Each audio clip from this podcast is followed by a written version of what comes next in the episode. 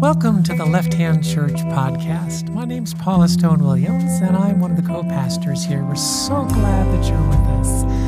We love having you join us here at Left Hand, and we would love it if you would join us in a financial way as well. You can text any amount to 84321, and we'll receive it. You also can go to our website, lefthandchurch.org, and you can find out there how you can donate. Every time we begin a service, we begin with these words Married, divorced, and single here, it's one family that mingles here. Conservative and liberal here, we've all got to give a little here. Big and small here, there's room for us all here. Doubt and belief here, we all can receive here. LGBTQ and straight here, there is no hate here. Woman, non binary, and man here, everyone can here. Whatever your race here, for all of us, grace here in imitation of the ridiculous love Almighty God has for each of us and all of us, let us live and love without labels. So, first, I, I, should mention this because I think it's funny. I called my mom this week to see if she wanted to come into the chapel to watch the service. She lives just down the road from me. And, and I said, Mom, the number of people that are coming to the service is increasing. I said, you need to reserve, and this was on Monday. And I said, Do you want me to reserve your spot for you? And she sort of hemmed and hawed. And uh, finally she said, Well, talk to me tomorrow. So I called her back Tuesday.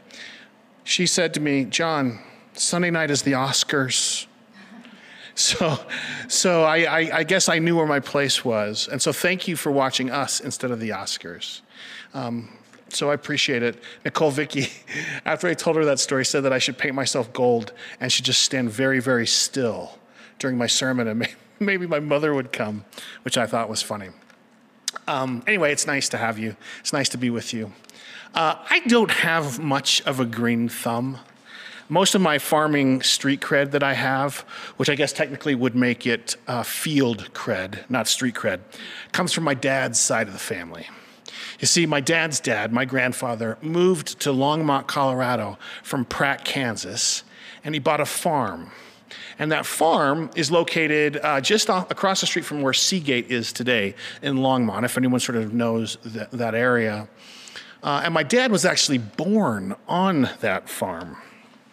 But about the only planting that I do is planting a garden and pulling weeds. And some of you may be watching and saying, John, you have two kids, don't you? Why don't you make them do it? Well, my kids are even one further generation removed from the green thumb. At our Easter service earlier this year, I talked about how I stumbled upon a photo of my son Grant, who was maybe three or four years old at the time, and he was helping us plant a garden.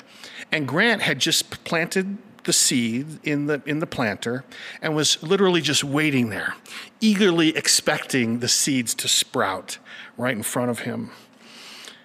Uh, it was, it's really, really cute, but I also have to say that that's the most yard work that he has done since that date. Today, though, I'm going to go back to my family's roots, and the pun there is intended, and we're going to talk about seeds. Specifically, we're going to talk about Jesus' seed parables. And they're in Matthew chapter 13, as Paula mentioned earlier, where we have back to back to back parables about seeds. But first, we've talked in the past about how important numerology and numbers were in the Jewish worldview. And we've talked about it before, but the Gospel of Matthew has been, was written primarily for a Jewish audience. And you could contrast that with the Gospel of Luke, which is written primarily for Gentiles. And Matthew's version of Jesus' story has five main parts. And there's a reason for that. It's because in the, he was writing to a Jewish audience, and at the center of the Jewish world is the Torah. And the Torah is comprised of five books. So the Jewish audience, I think, would have connected to that, would have seen this, and would have linked the Torah potentially to Jesus. And they would have asked themselves, huh, maybe Jesus has come to fulfill the law. Well, the seed parables that we're going to talk about today are right smack dab in the middle of Matthew's story. They're in part three of the five arcs. So it's as if Matthew says to the audience, now, the part I'm going to tell you about Jesus right now, this is at the core of his story. This is the center of the story. This is the this is this is the meat. This is the message. This is the piece that you need to go away with. And I truly believe that what we're going to talk about today is the heart of the story of Jesus. It's the central message in the gospel. And I believe that it's not talked about enough in churches. So, generally speaking, so stick with me. So, in Matthew chapter 13, Jesus gathers a large crowd. And Jesus is sitting in a boat just off the shore, and the crowds are gathering in a semicircle around him on the shore. And here's an important point the crowd that's surrounding Jesus, who again is just off the shore on a boat, they were comprised of real people with real hopes, with real dreams, real beliefs, and real disappointments. They're not cardboard cutouts of people, like as sometimes I, I, sort of think, think of them as. And this crowd had expectations about Jesus and what Jesus is going to do in the world. Crowd was had been kicked around for years and years and years because their land, Israel, was right smack dab in the middle of three separate continents. And the Israelites had been conquered by the Egyptians, the Persians, the Assyrians, the Greeks, the Romans. They were used to being kicked around, they were used to being oppressed. And this crowd of people had heard the prophets of the Hebrew Bible say, it's not going to be like this forever. And that God is going to act on their behalf. And many of them believed that God would act in a way that would enable them to overcome their oppressors from a military perspective. And then, and then that they would be raised to their proper place as kings on their own land. That was the expectation of the crowd. That was the expectancy of the people that were listening to Jesus. And Jesus is going to get up and he's going to talk about seeds and planting. And, and this is an important point, seeds and planting were often tied to the new order that was going to come after God vanquished Israel's enemies. So if you're in the crowd and Jesus starts talking about seeds and planting, well, that's going to, your, your ears are going to perk up, right? It's going to create an increased expectancy about this is going to, that Jesus is going to now call a military victory and we're going to overcome our oppressors. Right? And you can see sort of this seed and plant metaphor in Isaiah 65, where in Isaiah 65 it talks about a new earth where sound of weeping and crying will be heard in it no more, as they will build houses and dwell in them. They will finally plant vineyards and eat their fruit. No longer will they build houses and others live in them, or plant and others eat. For as the days of a tree, so will the days of my people, my chosen ones, chosen ones will long enjoy the work of their hands. So you notice that the reference to planting and finally being able to raise the Israelites' own fruit and vegetables without it going to their oppressors, and finally being able to enjoy the work and the benefits of their work in the fields. So, seeds a crop were a really central way that the, that the Israelites talked about what was going to happen when they finally overcame their adversaries. So, you can imagine Jesus starts to get up to talk about planting and seeds. And again, their ears perk up and there's an expectancy. And maybe they lean forward because they think God is about ready to act it might be time for a military revolution. The crowd might be getting very, very excited. So that's the background.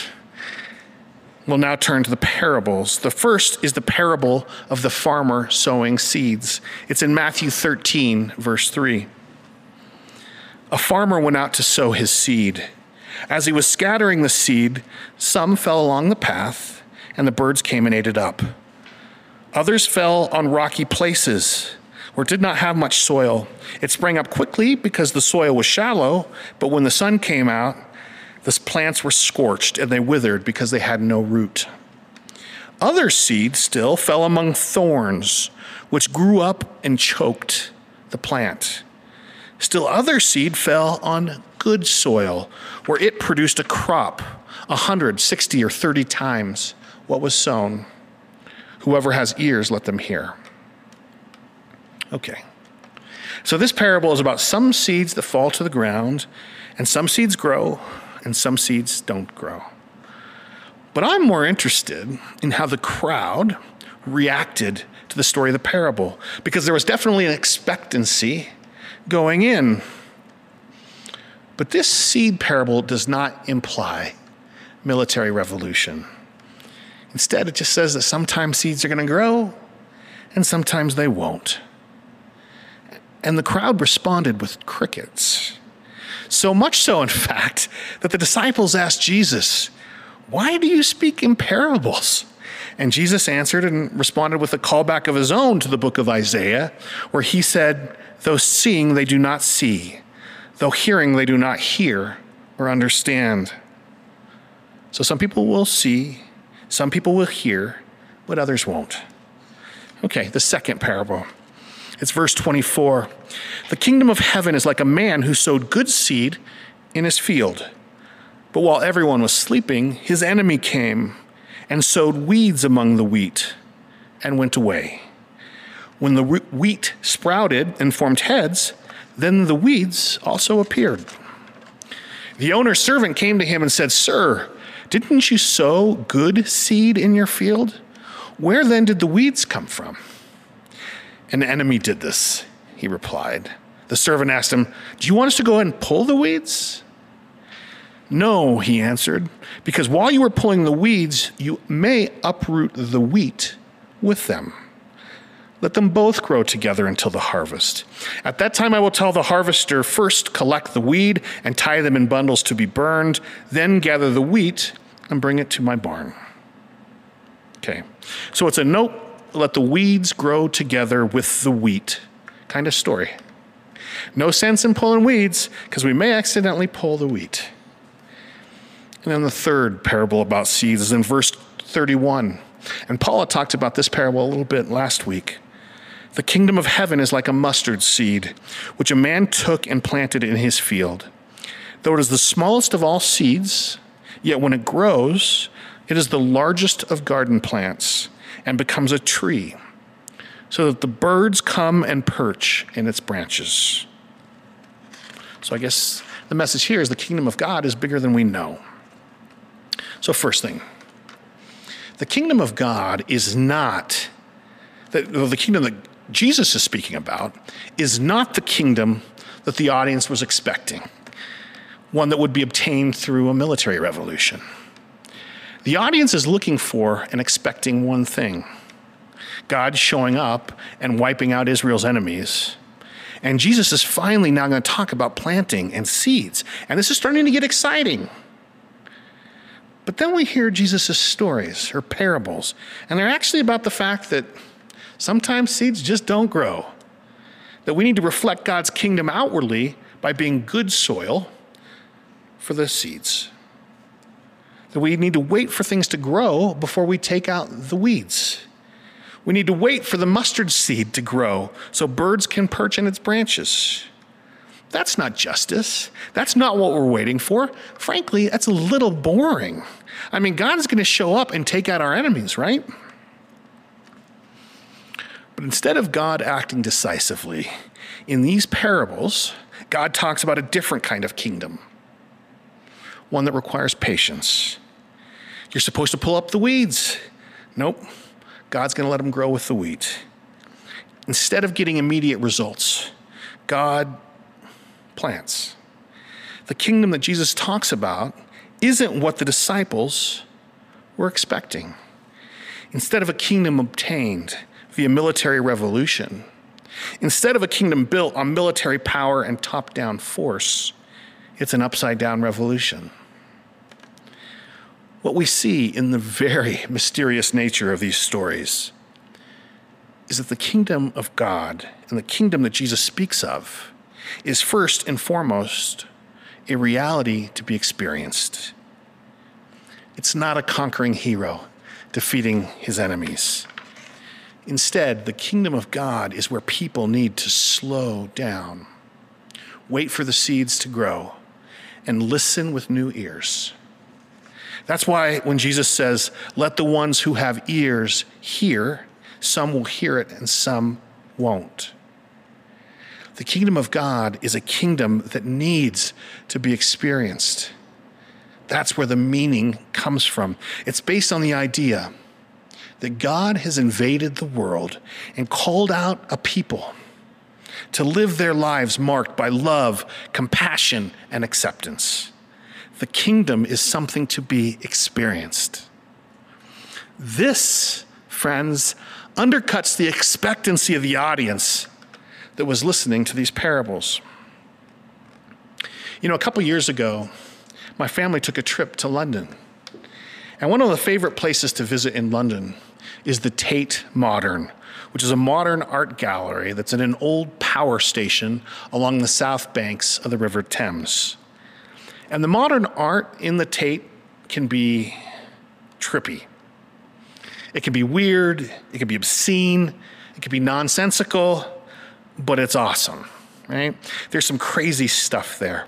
One of the galleries in the Tate is dedicated to an artist named Mark Rothko.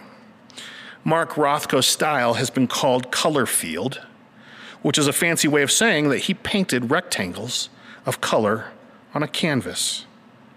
And I'd previously seen some of Mark Rothko's artwork, and I always sort of laughed at him.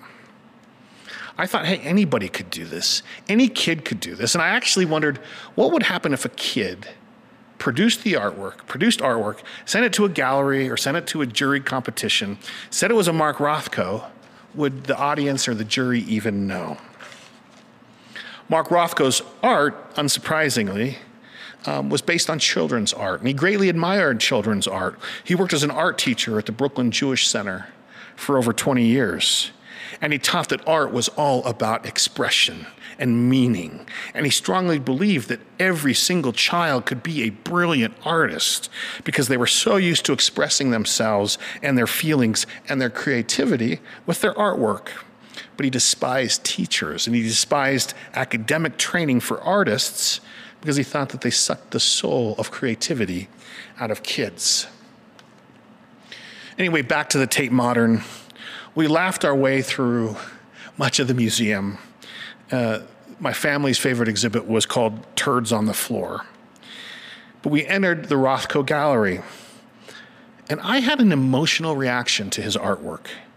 It was surreal. I was standing in front of a giant canvas, and most of Rothko's art is giant, would fill up an entire wall. And I was looking at the art of someone who I previously had made fun of and I was emotional and I couldn't explain why. And the rectangles that I was staring at suddenly started to move. And the painting almost had a light at the center of the painting that caused them to shimmer. It's almost like the painting started to vibrate. Now, later I learned that Rothko's technique, uh, that Rothko's work pulsates because he uses a special technique to create it, where he uses brightly defined boundaries between colors to create depth and movement. But at the time, I don't know. I was just moved by the experience of viewing this artwork. Looking back at it, the viewing experience helped me to almost dissolve into Rothko's work and to feel almost a spiritual experience with the painting. For me, I had to experience Rothko's artwork to understand it. You know, the kingdom that Jesus speaks of in these parables is first and foremost a reality that needs to be experienced. Again, the kingdom that Jesus speaks of is first and foremost a reality that needs to be experienced. And this is decidedly different than the expectancy that his audience had at the time they were listening to him. So you can write about the kingdom of God, you can talk about it, you can describe it. But that's like trying to put words on a piece of art that you haven't seen. Or that's like trying to, to describe uh, Pet Sounds or the White Album or whatever your favorite uh, musical album is to someone who's never heard music before. Are you with me? Now, the word parable is literally translated as to place beside. So when it says Jesus tra- uh, told parables, Jesus told stories, and he placed those stories besides the actual beside the actual experience of the kingdom of God. And he said, "You want to know what the kingdom of God is like? Well, it's like trying to describe art without seeing it or music without hearing it. But I can sort of tell you what it's like. It's sort of similar to this, or sort of like that." The kingdom, as Jesus described in these parables, is not what Jesus' audience expected. They wanted a military revolution, they wanted a coup. But the revolution here is that the kingdom of God is a reality that needs to be experienced in the midst of all the tension that we feel. And we all feel tension. But the kingdom that Jesus speaks about is that we are to experience more and more and more and more of God's peace and love and joy and grace right now. So, stop putting your joy off. Don't wait to have peace until that one thing happens. Don't wait to experience joy until that one thing gets fixed. Because Jesus brings peace and joy and love, and in the midst of turmoil, speaks of a seed that is planted and that can grow and grow and grow. We need to trust the seed. Jesus speaks of a reality that transcends whatever circumstances you may find yourself in. Everything is in turmoil, yet in some strange way, you have a grounding, a centering, because you know that you're going to be just fine. And you will be just fine. So trust that seed. Even when everything is falling apart, if during that time when things are falling apart, you can still feel the peace or the joy, trust that joy, trust that glimpse of something so still and calm. Trust it. That's why Jesus uses the metaphor of a seed. A seed grows, a seed expands, it can take over. And at the end of Jesus' life, Jesus is on the cross. And what is he doing?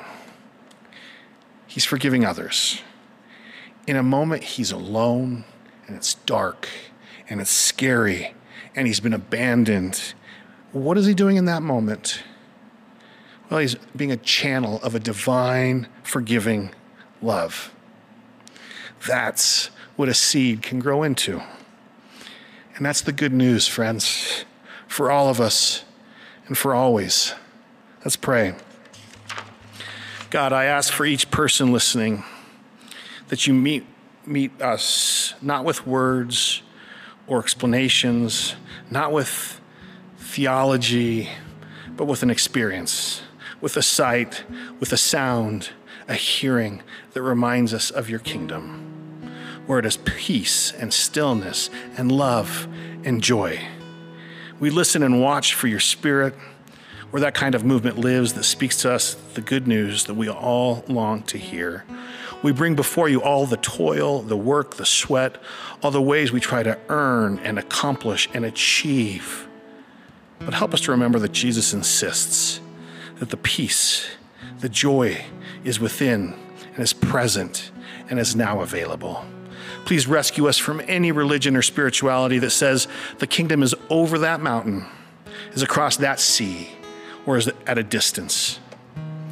It's in Jesus' name we pray. Amen.